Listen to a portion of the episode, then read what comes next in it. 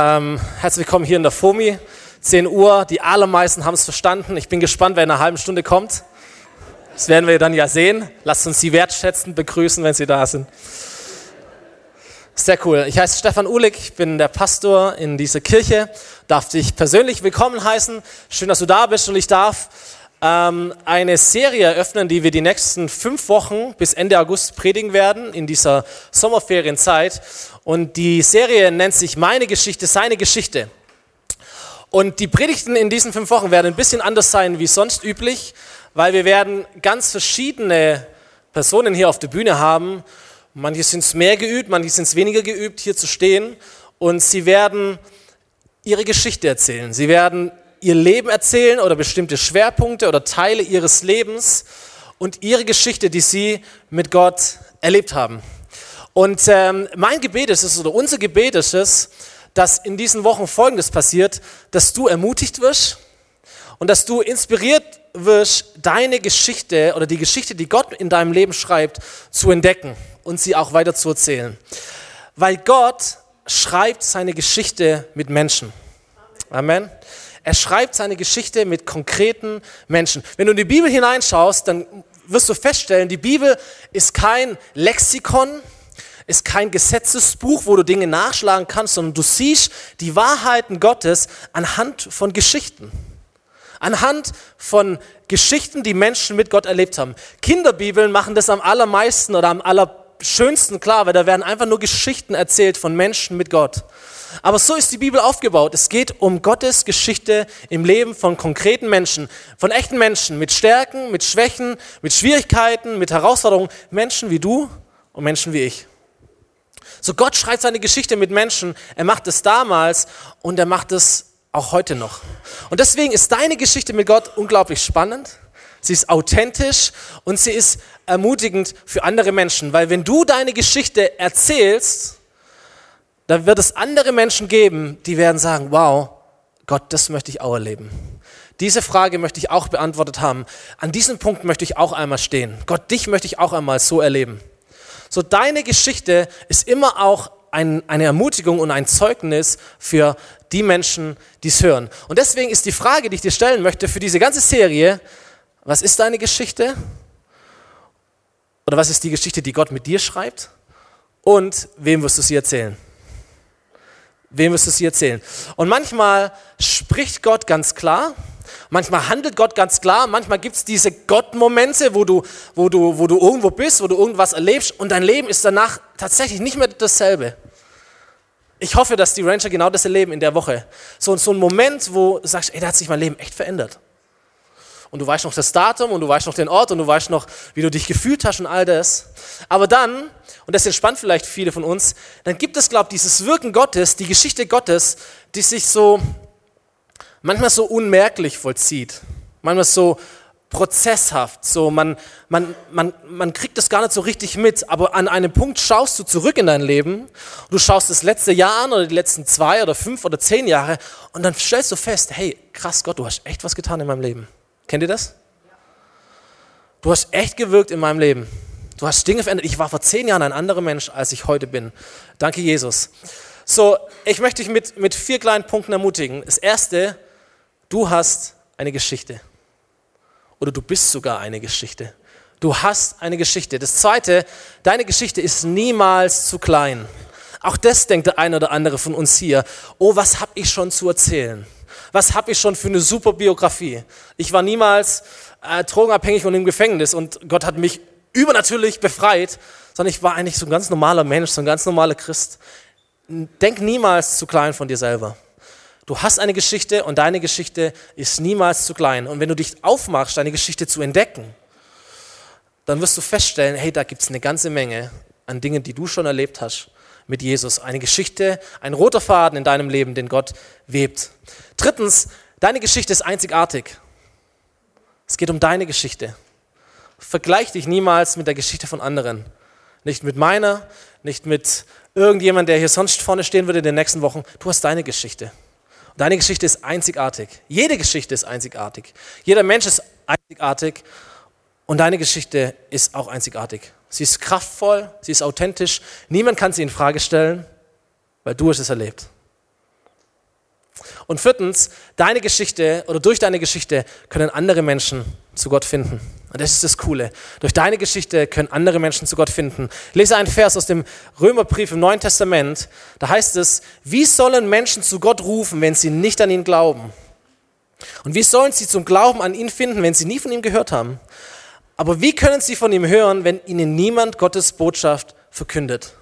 Und dann denken wir, Gottes Botschaft verkündigen, das heißt Kirche, Predigt, Sonntagmorgen. Und es stimmt, ja, wir verkündigen hier Gottes Botschaft. Aber weißt du, wie seine Botschaft auch verkündet wird und sogar viel, viel, viel stärker verkündet wird? Durch dein Leben. Dein Leben ist eine Botschaft. Dein Leben ist eine Predigt. So, teil deine Botschaft aus. Predige dein Leben. Menschen sehen dich sowieso. Menschen beobachten dich sowieso. Aber nutz den Moment und erzähl deine Botschaft. Erzähl die Botschaft Gottes in deinem Leben, weil du weißt, Gottes Botschaft ist keine Theorie, ist kein Lexikon, sondern es ist Lebenspraxis. Deine Lebenspraxis. Du hast eine Geschichte zu erzählen. Und wir wollen reinstarten. Ich mache gleich Platz für die wichtigste Person in meinem Leben, für eine ganz wichtige Person in unserer Gemeinde und ich freue mich sehr. Es hat mich ein bisschen Überredungskunst gekostet, ich gebe es zu, aber ich habe es geschafft, dass ähm, meine Frau, dass Lena ihre Geschichte erzählt oder wir gemeinsam ein bisschen unsere Geschichte und auch unser letztes Jahr so ein bisschen erzählen. Sie ihre Premierenpredigt hier, so äh, habt Gnade und habt Ermutigung. Sie wird es richtig, richtig gut machen, weil sie was zu erzählen hat. So, Lena ist nicht nur Pastorenfrau hier, sie ist auch Ehefrau, Mutter von drei unglaublich guten Kindern, aber auch drei herausfordernden Kindern. Und über all dem macht sie ganz, ganz arg viel hier in der Gemeinde. Sie leitet eins unserer Musikteams, sie ist im Grafikteam und da gibt es ganz viele Dinge, die ganz viele von euch gerade mitkriegen. Aber Pastorenfrauen tragen Gemeinde manchmal genauso mit wie der Pastor selber. Kriegen nur kein Geld dafür. und deswegen ist es großartig.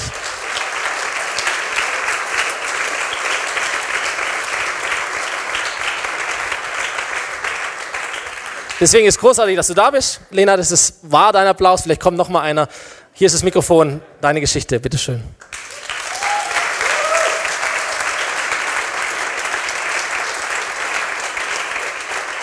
Dankeschön. Es reicht.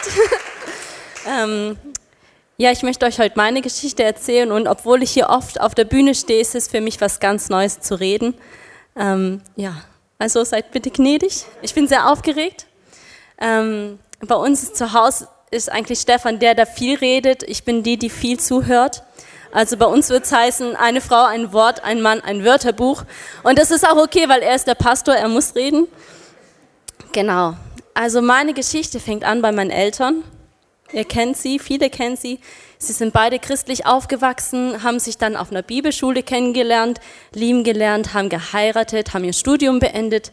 Ich bin dann als dritte von vier Kindern geboren und ich war ein sehr aufgewecktes, fröhliches kleines Mädchen. Und dann, als ich fünf Jahre alt war, sind wir nach Winnen gezogen und ich war zu Hause immer noch die frohe, laute, immer wild. Und aber im Kindergarten und in der Schule bin ich sehr schüchtern geworden, war sehr ruhig und habe mich zurückgezogen. Es fiel mir echt schwer, laut zu reden. Es fällt mir heute noch schwer, aber da war es noch schwerer. Es fiel mir auch ganz schwer, Freundschaften aufzubauen. Und es ging dann so weit, dass in der ersten Klasse meine Eltern zum Gespräch kommen mussten und die Lehrerin dann so gefragt hat, flüstert die Lena zu Hause auch nur? Und meine Eltern haben nicht gedacht, dass es ihre Tochter ist, weil sie kannten mich ja ganz anders. Aber so war es. Und ähm, ich habe dann gelernt, äh, wenigstens normal zu sprechen in der Schule. Und es hat mich aber echt Anstrengung gekostet. Und ich habe sehr darunter gelitten, dass ich keine Freundin gefunden habe oder immer nur ganz kurz und es war so das ganz klassische im Schulhof war ich alleine oder habe halt mit den kleineren gespielt. Im Sportunterricht als letzte aufgerufen, dann vom Lehrer zugeteilt. Ähm, Im Schullandheim war es so, ähm, niemand wollte mit mir ins Zimmer. Ich habe also das Bett gekriegt, das noch übrig war und das war sehr, sehr hart für mich und das hat sich so durchgezogen bis in die neunte Klasse.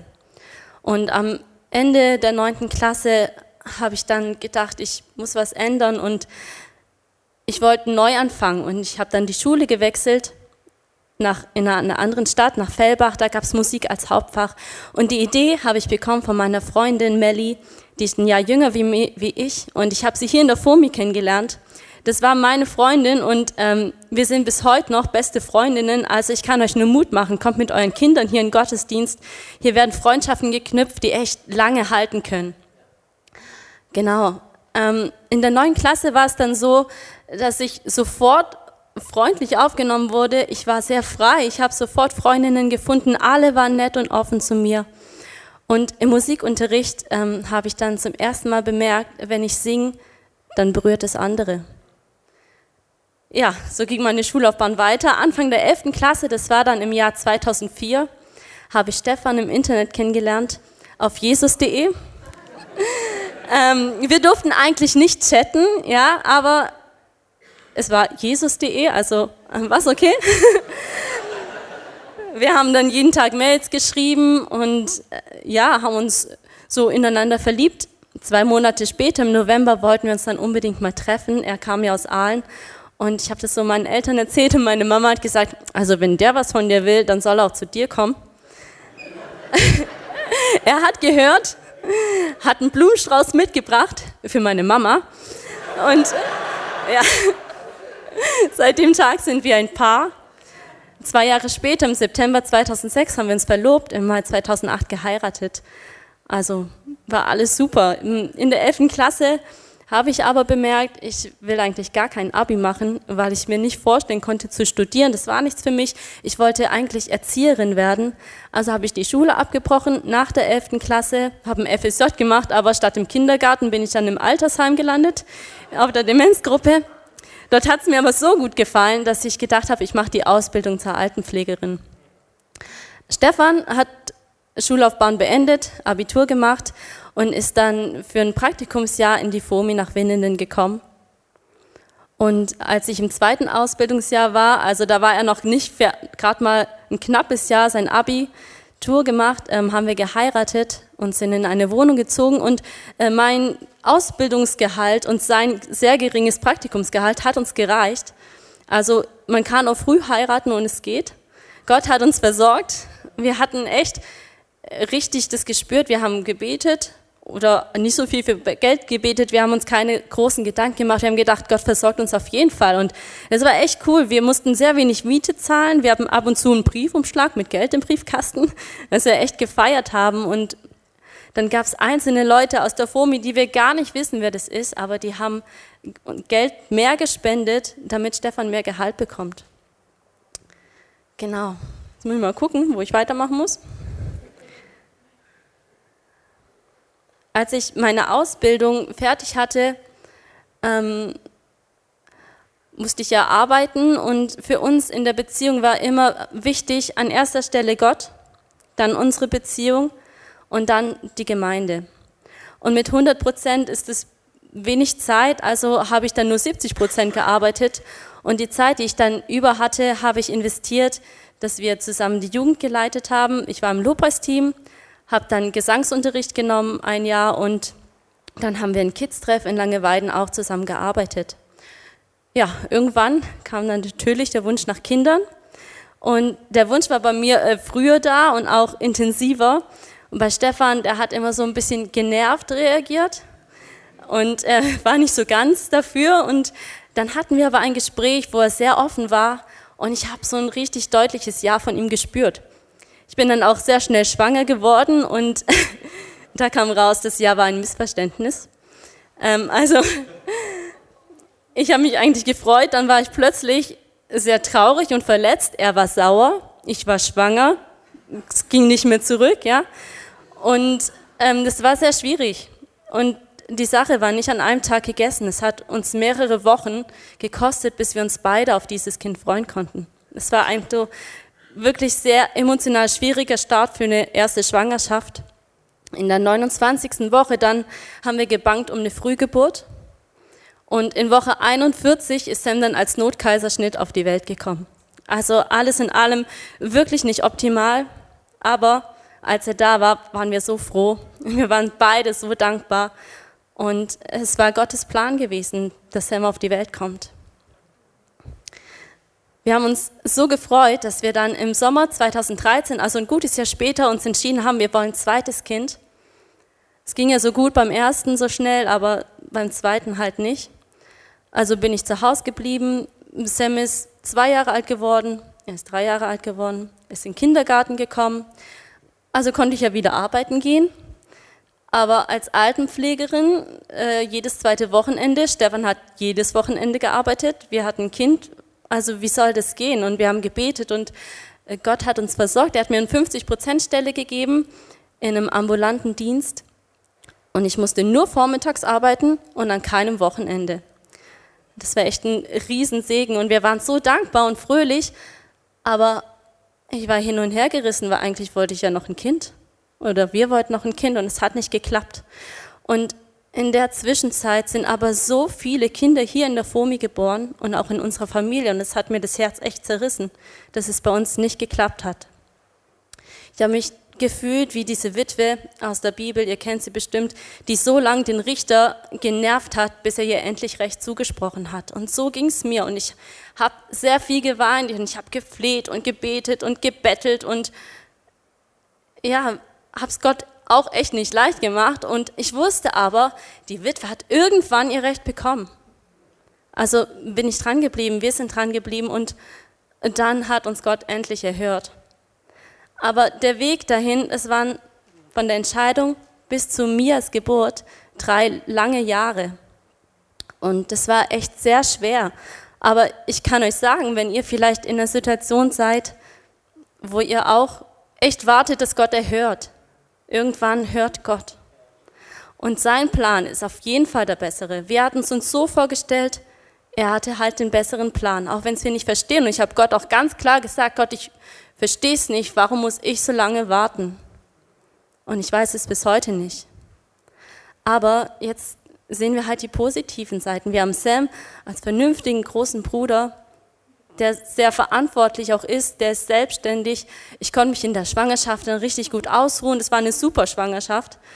Und die Geburt war auch gut und ja, es war Gottes Plan gewesen. Wir haben da in einer alten Vier-Zimmer-Wohnung gewohnt, die ich auch durch Melly, meine Freundin, eigentlich bekommen habe. Und die war super zu dritt. Wir hatten ein sehr kleines Schlafzimmer, da hat gerade so unser Bett und unser Schrank reingepasst. Und das große Zimmer war das Kinderzimmer. Und als mir dann geboren wurde, ging das auch super. Wir haben aber gemerkt, die vier Jahre Unterschied sind im Spielverhalten doch sehr schwierig. Und spätestens, wenn Sam dann in die Schule kommt, sollte er auch ein eigenes Zimmer haben, wo er auch Hausaufgaben machen kann. Und dann haben wir also 2016 angefangen, nach einer Wohnung zu schauen im Internet und in der Zeitung und war halt nichts dabei. Also es war entweder zu groß, äh, nicht zu klein, zu teuer oder halt zu weit weg. Dann haben wir 2017 ein Buch gelesen, Kreiszieher, da gab es auch eine Predigtserie anschließend darüber. Und in der Zeit haben wir eine Wohnung gesehen oder erzählt bekommen davon, die war echt perfekt in unseren Augen. Und wir haben gebetet, wir sind voll nach dem Buch gegangen, wir haben Kreise drum gezogen, wir sind drum rumgelaufen, wir sind mit dem Auto drum gefahren, haben gebetet und wir waren uns so sicher, ja, das ist sie, sie hat zwei gleich große Kinderzimmer, das muss sie sein. Aber es war nicht so. Und wir waren da auch echt enttäuscht von Gott, weil wir gedacht haben, das ist es. Aber Gott, Gottes Plan ist besser. Denn kurze Zeit später bin ich überraschenderweise schwanger geworden mit Leo. Er hätten zwei Kinderzimmer auch nicht mehr gereicht. Jetzt war es aber so, dass Sam nur noch ein Jahr von der Einschulung entfernt war und wir hatten immer noch keine größere Wohnung. Und mit drei Zimmern in dieser alten, mit drei Kindern in dieser alten Wohnung, es wird auf keinen Fall gut gehen. Und wir haben bei uns so ein Abendritual, seitdem Sam klein ist. Also nach dem Abendessen, Zähne putzen, Schlafanzug anziehen, Bibel lesen, beten und dann schlafen. Und ich habe zu Sam gesagt, Sam, wir haben jetzt gebetet und es hat nicht funktioniert. Ich habe mal gehört, man soll detailliert beten. Also haben wir uns so unsere schönsten Vorstellungen dann so gebetet. Und irgendwann haben wir regelmäßig gebetet für ein Haus in Winnenden mit Garten, mit Wiese, mit einem Baum mit Früchten, ein Trampolin im Garten, viele Zimmer. Und es soll so neu sein, dass wir es nicht renovieren müssen, weil das können wir nicht so gut. Und wir müssen einziehen, bevor Sam in die Schule kommt. Und das entspricht halt so also gar nicht unserer Gehaltsklasse. Aber wir haben mutig gebetet und sind da dran geblieben, haben verschiedene Makler auch angeschrieben, Immobilien angeschrieben, haben uns Sachen angeguckt, aber es war, es war einfach nie so das Richtige dabei. Genau, jetzt machst du weiter.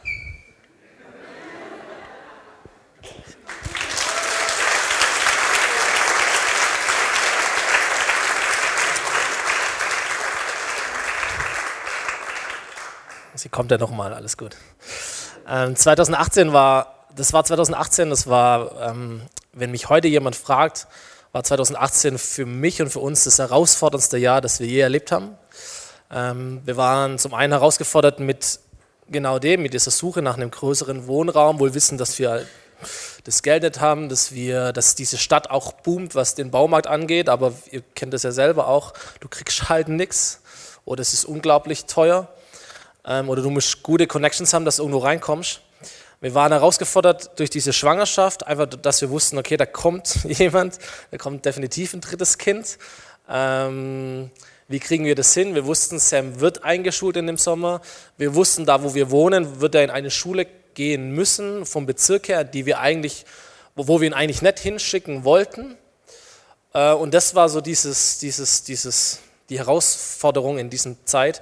Und dann kam noch die Herausforderung auch in der Gemeinde dazu, ähm, die sicherlich auch ganz arg viel gezerrt hat. Ähm, ich war mittlerweile fertig mit dem, mit dem Studium, war Pastor hier und wir merkten in der Zeit relativ schnell, dass das Pastorenteam damals, ähm, was ja zwischen oder aus ihrem Papa und mir bestanden hat, dass es nicht funktioniert. Ähm, und dass es auseinanderdriftet und dass es, dass es brechen wird. Und dann gedacht, oh, das wird jetzt aber richtig, richtig schwierig, diese Kombination. Und so waren diese, diese ersten Wochen 2018, die waren schon ähm, sehr, sehr anstrengend. Ähm, da gab es Sitzungen, Gespräche und Einzelgespräche und Zweiergespräche und äh, Gemeindeberatung und Vorstand und was alles dazu kommt. Dünnes Eis war das damals. Ähm, so, eine, so eine Sache, wo auch niemand von uns irgendwie schon mal drin war. Und wir nicht genau wussten, ja, was, wie verhält man sich jetzt, was ist denn da jetzt richtig oder falsch oder so. Ähm, aber es war halt alles offen. Wir wussten nicht, bleiben wir hier, gehen wir vielleicht in eine andere Gemeinde, ziehen wir um, Gott, was sagst du, was ist vielleicht auch dran, ähm, wo werden wir eigentlich wohnen, wie klappt denn das alles, welche, welche, welche Beulen kriegen wir, welche Beulen kriegt die Gemeinde, sind wir nachher schuld, äh, wie wird das alles? Das war so diese Zeit im, im Januar und Februar 2018. Und die erste Predigt 2018 am 7. Januar, die habe ich gehalten, die hieß Bete zuerst. Und die Message war, Gebet ist nicht der letzte Strohhalm, nach dem wir greifen, sondern die erste Antwort auf die Herausforderung unseres Lebens. Und als ich das so vorbereitet habe für diese Predigt jetzt heute, dachte ich, hey krass, wie so ein frommer Satz, der ja, der ja stimmt, der ja richtig ist. Aber wie der in so einer Situation so unglaublich schwer zu erreichen ist. Ich weiß nicht, ob du das kennst. Du sagst, ja klar, jetzt beten wir. Und trotzdem ist es, ist es so, eine, so eine Challenge, so eine Herausforderung, die echt heftig ist. Aber an diesem 7. Januar war ein befreundetes Ehepaar hier in der FOMI, was wir nicht wussten, die auch nicht zur FOMI gehören. Und ich sehe sie da hinten sitzen, war am Predigen und danach war ich im Gespräch, wusste, die wollten kurz schwätzen. Ähm, und ich hatte aber keine Zeit, weil ich im Gespräch war. Und ich bin danach raus, habe die noch im Auto äh, getroffen, war, war echt kalt, aber mir war es einfach wert, dass ich nochmal hingehe und nochmal Hallo sage und sage, hey, ich habe euch gesehen, cool, dass ihr da wart. Und dann kommen sie zu mir und sagen, Stefan, wir haben eine größere Summe Geld geerbt und wir würden gerne investieren in eine Immobilie und wir würden gleichzeitig euch gerne unterstützen, dass ihr dort hinein mieten könnt. Und da ist so, oh, wie cool, dass ich nochmal kurz rausgegangen bin, um, um äh, Hallo zu sagen. Äh, das hat nochmal eine ganz tolle Perspektive uns ermöglicht, nach Kaufen zu schauen, was wir überhaupt nie uns hätten vorstellen können. Und das haben wir dann gemacht. Wir haben gesucht, wir sind im Internet auf dem, auf dem Haus in Höfen aufmerksam geworden. Wir haben uns das angeschaut im Februar äh, und es war der Traum, weil dieses Haus tatsächlich alle Details bis hin zum Trampolin äh, erfüllt hat, was wir uns notiert haben oder wofür wir gebetet haben. Oder Lena und Sam eigentlich gebetet haben. Ähm, das Problem war, dass dieses Haus, glaube über 50.000 Euro teurer war als die Maximalsumme, die uns dieses Ehepaar genannt hat als, als ihre Möglichkeit. Äh, und trotzdem haben wir gesagt, komm, das, das wär's. Wir haben uns das angeschaut, haben uns das weitergegeben, haben eine Woche einen gemeinsamen Besichtigungstermin dort gemacht mit diesem anderen Ehepaar und haben gemerkt, der Preis allein in dieser Woche wurde schon um 30.000 Euro gesenkt von den Vorbesitzern. Und es hat uns ermutigt. Und wir waren dort, wir hatten alle vier ein Jahr dazu. Wir waren alle vier davon sehr, sehr angetan. Es hat auch in, in den Rahmen hineingepasst an Faktoren, was dieses befreundete Ehepaar wollte oder sich hätte vorstellen können. Die haben gesagt, Hauptsache neu, Hauptsache wir haben keine Arbeit und das Geld ist gut investiert. All das wurde damit erfüllt und wir haben uns drüben im alten Krankenhaus getroffen, wir haben sie eingeweiht und gesagt, wir wissen ehrlich gesagt nicht, wie es mit der Gemeinde weitergeht. Wir wissen nicht, wie Gemeinde reagiert auf die Veränderungen, die da kommen werden. Äh, wir wissen nicht, ob wir das schaffen, ob ich das schaffe. Wir wissen nicht, wie es in einem halben Jahr aussieht.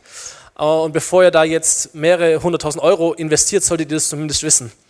Und ich dachte, oh Mensch, wenn die uns das jetzt absagen, weil es zu risikoreich für sie war, aber es war gar nicht so. So, für die war das okay. Sagt, okay, wissen wir, wir beten gemeinsam an diesem Abend. Und ohne dass wir es wissen, schon am nächsten Tag hat dieses Ehepaar ihr Gebot abgegeben, hat es nochmal 20.000 Euro runtergesenkt und hat gesagt, das ist unser Preis, den wir zahlen. Wir hätten gern die Küche dabei, die Möbel und so weiter und so fort. Ähm, das war am nächsten Tag. Und am übernächsten Tag gab es ein, ein entscheidendes Gespräch mit der Gemeindeleitung, also mir und der Gemeindeleitung, wo wir so ein bisschen gesprochen haben darüber, hey, wie sieht es denn jetzt aus? Bist du dabei, bist du nicht dabei? Können wir mit dir rechnen, können wir nicht mit dir rechnen? Und es war ein Gespräch, wo ich mich relativ gut darauf vorbereitet habe und mir aufgeschrieben habe, okay, was, was will ich auch, was sehe ich, was will ich machen? Ähm, und bin dort reingegangen in das Gespräch und das Gespräch lief ganz anders, als ich dachte. Weil ich ein ganz großes Vertrauen gespürt habe, ein ganz großes Vertrauen auch gehört habe. Diese ganzen Punkte, war eigentlich, ja, das wollen wir auch, ist gut, das, lass uns das so machen, das hört sich gut an. Und ich dachte nach, ach krass, irgendwie war mein Eindruck der letzten Wochen irgendwie anders wie an diesem Tag, an diesem Gespräch. Und ich weiß noch, dass Thomas mich dann angeguckt hat und gesagt, ey Stefan, ist es jetzt ein Ja oder ist es kein Ja? Und er hat gesagt, es fällt mir extrem schwer, es gibt keinen Grund Nein zu sagen, wenn ich dieses Gespräch mir so vor Augen führe, was wir gerade haben. Und habe mein Ja gegeben und nach diesem Gespräch gehe ich heim, check meine E-Mails und bekomme die Nachricht, dass an diesem Abend die schriftliche Bestätigung von diesem Haus eingekommen ist. Und ich gucke auf die Uhr und sage, okay, krass. Und habe festgestellt, dass innerhalb einer Stunde sich sowohl unsere berufliche, unsere gemeindliche und auch unsere wohnliche Situation geklärt hat. An diesem einen Abend. Es war interessanterweise auch genau diese Woche, wo wir diese Schulbestätigung für Sam ausfüllen und wegschicken mussten. Es war die Woche, wo wir uns entscheiden müssen, wo kommt dieser Kerl in die Schule. Und wir dann ganz, ganz schnell, ich glaube, du hast es gemacht, äh, ganz, ganz schnell äh, umgeändert haben gesagt, er, er, wird in Höfen eingeschult. Ähm, in dieser Grundschule und nicht in der anderen Schule. Genau. Ja, also ich war zu der Zeit ja auch schwanger und da ist man emotional ja sowieso noch ein bisschen empfindlicher und dann das Ganze mit der Familie und mit dem Job und es war alles sehr, sehr hart für mich. Wir waren dann bevor, dieser, bevor es quasi geknallt hat, waren wir noch im Urlaub, Silvester 2017, 2018 und es war echt schwer abzuschalten. Und es war ein Nachmittag, glaube ich, war es, da ähm, hat Stefan ist dann einfach mal raus, er hat Zeit für sich gebraucht und ich habe richtig Angst gekriegt. Zum Glück haben da Sam und Mia so schön gespielt, dass ich schnell ins Schlafzimmer gegangen bin und geheult habe und ich habe Gott angefleht und habe gebetet, so kann es nicht weitergehen.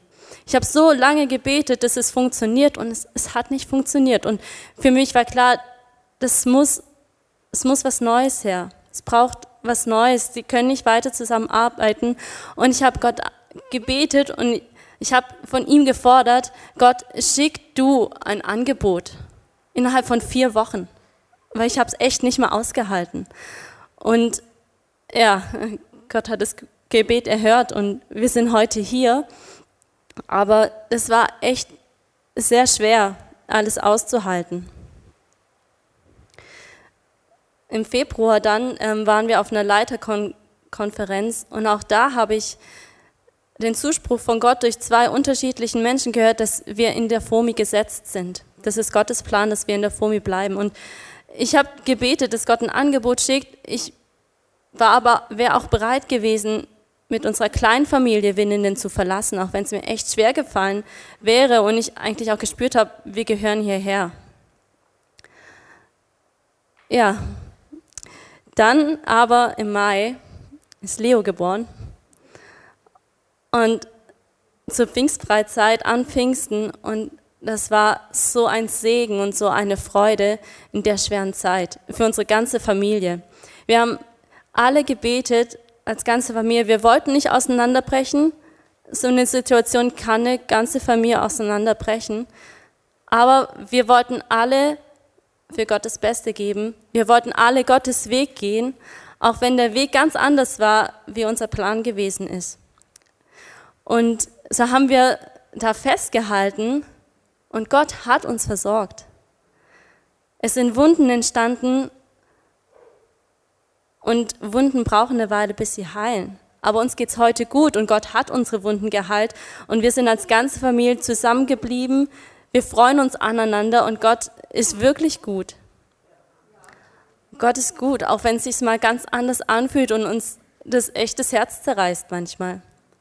Wir haben durchgehalten und wir haben es durchgezogen und wir wollten Gottes Weg gehen und er war treu.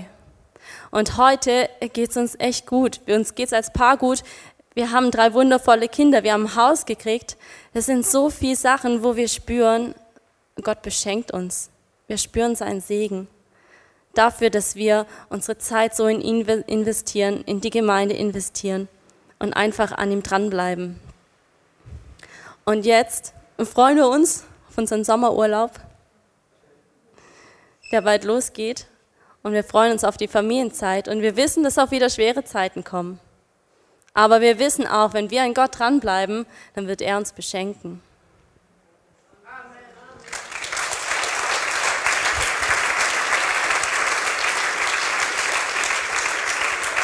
Gut. Ähm, ja, wir haben überlegt, wie, wie, transparent wollen wir das machen überhaupt und macht es Sinn, äh, wir wollen auch keine Wunden irgendwie aufrühren oder sowas. Und trotzdem war uns klar, irgendwie gehört es zu dieser Geschichte dazu. Und ähm, wo ich vorher gesagt habe, 2018 war das Jahr der größten Herausforderung, würde ich genauso sagen, 2018 war auch das Jahr, an dem wir wahrscheinlich am meisten gewachsen sind. Ähm, und diese Treue von Gott erlebt haben, wahrscheinlich so stark wie niemals zuvor, anhand solcher Zufälle, die bisher oder bis heute nicht aufgehört haben. Und das ist großartig. Ich meine, Lena macht einen Riesenjob äh, daheim, sie managt die Familie. Äh, ich bin viel unterwegs, bin oft abends nicht da ähm, und die drei Kinder sind auch noch da. Und das macht sie großartig und da merke ich, dass so viel Wachstum da, plus alles, was sonst noch gemeindlich auch geschieht und wo sie auch mit involviert ist. Ähm, uns geht es als Ehepaar gut. Ich würde sagen, wir sind heute so stark als Ehepaar wie niemals zuvor. Ähm, weil manche Kämpfe, manche Herausforderungen einfach auch zusammenschweißt. Ich glaube, dass uns als Familie es sehr, sehr gut geht. Ähm, Sam hat sein erstes Schuljahr hinter sich, hat ein grandioses Zeugnis nach Hause gebracht, ist da super angekommen, tolle Lehrer. Das ist wirklich eine gläubige Klassenlehrerin, da so viel Gutes, was wir gar nicht gebetet haben, sondern einfach sich so entwickelt hat, einfach so da ist. Was, was ich großartig finde, wo wir einfach einfach dankbar sind. Wir genießen unser Haus, wir fühlen uns wohl, wir laden Leute ein, wir haben guten Kontakt zu den Nachbarn, wir lieben es, wenn die Lebensgruppe kommt oder äh, andere Freunde und wir einfach zusammen grillen können, eine gute Zeit haben. Und all das ist möglich. Wir erleben, dass die Finanzen gut laufen und dass Gott uns immer wieder einfach beschenkt zum richtigen Moment. Wir hatten vor kurzem, ich glaube Ende Mai war das, wo das Elterngeld, das ein Jahr ausgezahlt wird, abläuft und wir wussten, hey, jetzt müssen wir uns irgendwas überlegen oder irgendetwas muss passieren, sonst schaffen wir es nicht, das zu halten. Und ähm, Lena kommt eines Tages in dieser letzten Woche, bevor dieser Monat rum war, kommt äh, vom Keller hoch und sagt, ich habe ein Sparbuch gefunden. Jetzt war das ein Sparbuch, das über zehn Jahre alt war, das auf meinen Namen lief, das ich noch nie davor wahrgenommen habe oder irgendwie gesehen habe, mit zweieinhalbtausend Euro drauf. Muss es ein Sparbuch gewesen sein, das meine Eltern zu meiner Geburt angelegt haben, weil damals die Zinsen gut waren und irgendwie existierte das noch? Auf meinen Namen lief es. Wir hatten dieses Sparbuch da. Ich habe meine Eltern angerufen. Die wussten von nichts.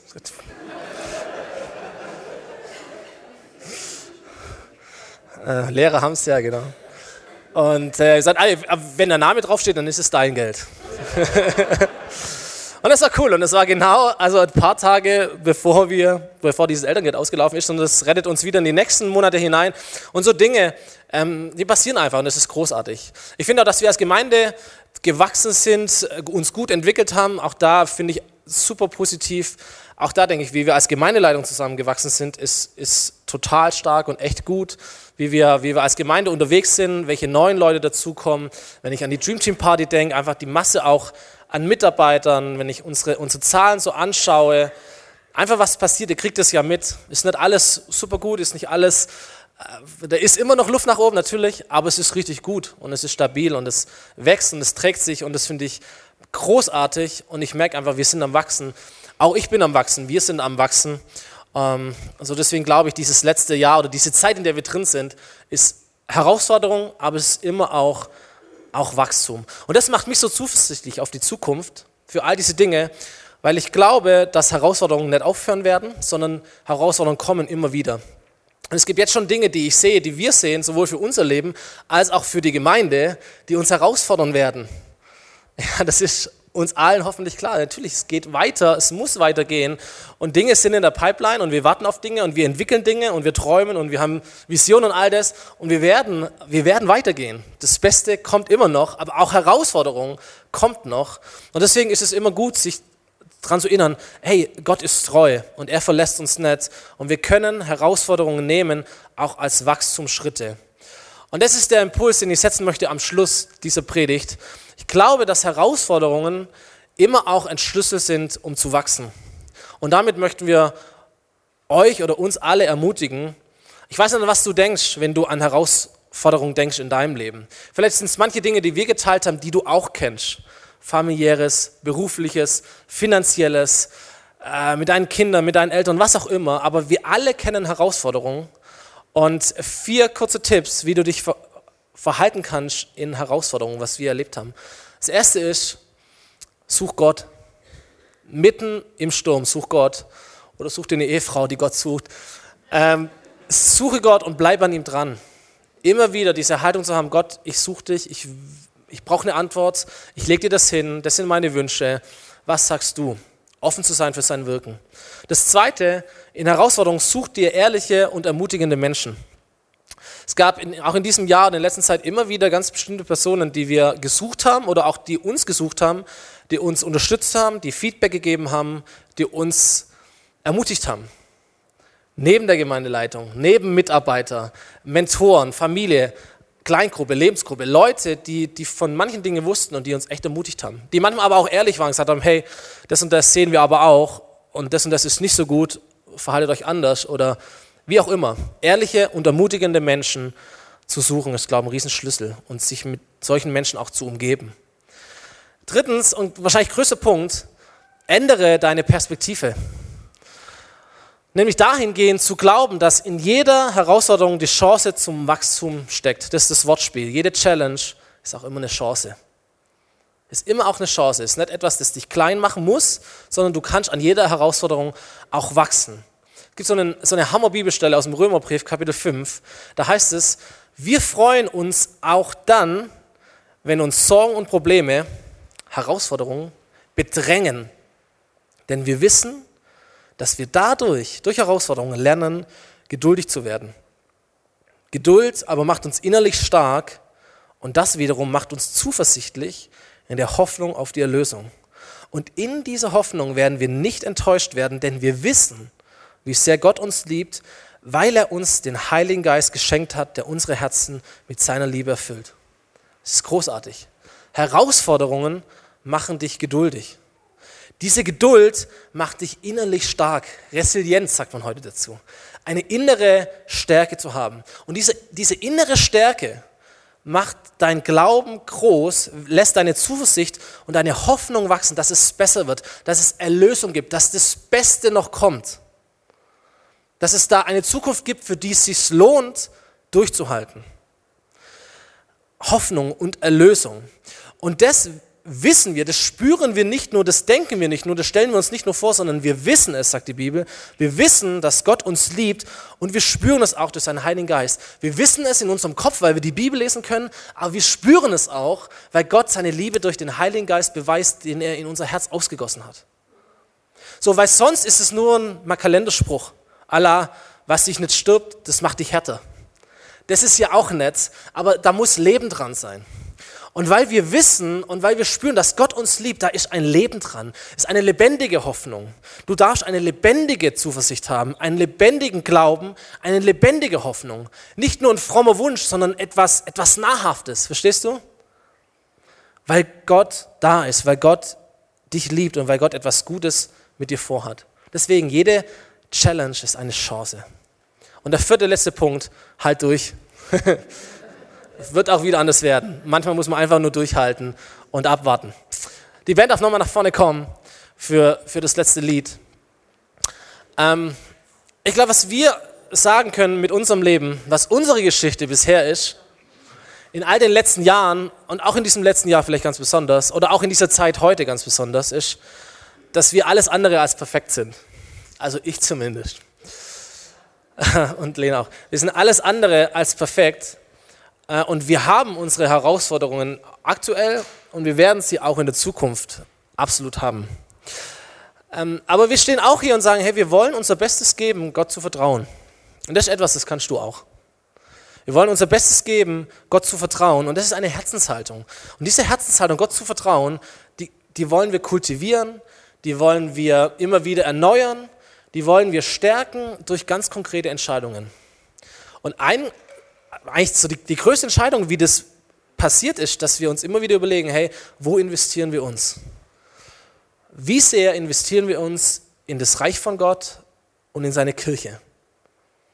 Wie sehr investieren wir unsere Zeit? Wie sehr investieren wir unsere Gaben? Wie sehr investieren wir unsere Familie? Wie sehr investieren wir unser Geld? All diese Punkte sind immer dieselben Knackpunkte. Aber das ist ausschlaggebend. Damit stärken wir, damit stärkst auch du eine Herzenshaltung. Gott, ich vertraue dir. Ich gebe in dein Reich an Zeit, an Geld, an Gaben, ich gebe hinein und das bringt mich dazu, dir zu vertrauen, dass du dich um den Rest kümmerst. Und wir können stehen und sagen, wir versuchen das zu tun und wir leben, dass Gott treu ist. Er ist treu in der Berufung und wen er beruft, das nimmt er nicht weg, sagt die Bibel. Er, er, er, er bereut Berufung nicht, sondern er erneuert sie. Gott ist treu in Berufung, Gott ist treu in der Versorgung und Gott ist treu in seiner Liebe. Und manchmal beschenkt er uns einfach, weil er uns liebt. Und das hat nichts mit, das geht vielleicht sogar über Gnade hinaus. So, er, er liebt uns einfach und manchmal, glaube ich, sitzt er einfach im Himmel und freut sich, wenn wir uns freuen. Und er liebt es, uns zu beschenken. Amen. Amen. Amen. Komm, wir stehen nochmal gemeinsam auf. Wir singen dieses letzte Lied, Wir sind eins. Und es ist ein Lied, in dem wir auch geben, wo wir, wo wir unser Investment einsammeln. Wir haben das vorher verpasst, aber vielleicht passt es jetzt auch ganz gut genau in diesen Impuls hinein. Die, die Körbe gehen durch die Reihen. Es geht nicht nur um Geld, natürlich, aber in der Kirche geht es auch um Geld. Und du bist eingeladen zu investieren. Vielleicht genau das jetzt mal, was das Finanzielle angeht, ähm, zu üben oder zu tun. Hey, ich, ich vertraue dir, Gott. Und ich gebe, ich investiere, ich zeige meine Herzenshaltung oder meine gewünschte Herzenshaltung, bringe ich zum Ausdruck um dich zu ehren und auch um dir zu zeigen, Gott, ich möchte echt vertrauen in meinem Leben. Ich möchte echt vertrauen mit meinem Leben. So, du bist eingeladen, niemand muss das tun, aber das Geräusch, das ich höre, freut mich. Ähm, und wir singen gemeinsam dieses letzte Lied. Wir ehren Gott mit Musik, mit Gebet und auch mit unserer Kohle. Danke, dass ihr uns zugehört habt. Ich möchte noch gern beten und dann geht's los. Jesus, danke dafür, dass du treu bist. Danke dafür, dass wir Treue erleben dürfen, Herr. Ich danke dir für all das, was, was wir als Familie ähm, erleben durften und auch erleben dürfen, Jesus. Herr, aber ich wünsche mir, dass es nur eine Kleinigkeit ist im Vergleich zu dem, was wir noch erleben werden und wollen, Jesus. Jesus, ich bete, dass wir als, als Menschen hier, auch als Gemeinde, dass unser Hunger immer größer wird. Ich bete, dass unser Glaube immer größer wird, dass unsere Erwartung immer größer wird, dass unser Vertrauen zu dir immer größer wird und dass wir wirklich mit Freude und mit Zuversicht in die Zukunft hineingehen, wo auch immer wir stehen, wo auch immer wir herausgefordert werden, weil wir wissen, da ist ein guter Gott hinter uns, ein wirklich guter Gott hinter uns, dem es wert ist zu vertrauen und dem es wert ist, sein ganzes Leben hinzulegen und zu warten, bis er spricht und seinen Worten, so gut wir können, gehorsam zu sein. Und dafür mach uns geschickt und weise und beständig und gehorsam. Amen.